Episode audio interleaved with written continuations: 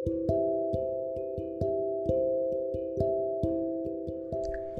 Me tell a குட்டி story கேட்குற எல்லோருக்கும் என்னோட வணக்கம். சின்ன வயசில் நாம் நிறைய கதை கேட்டிருப்போம். கதையோட கருத்தும் நிறைய கேட்டிருப்போம்.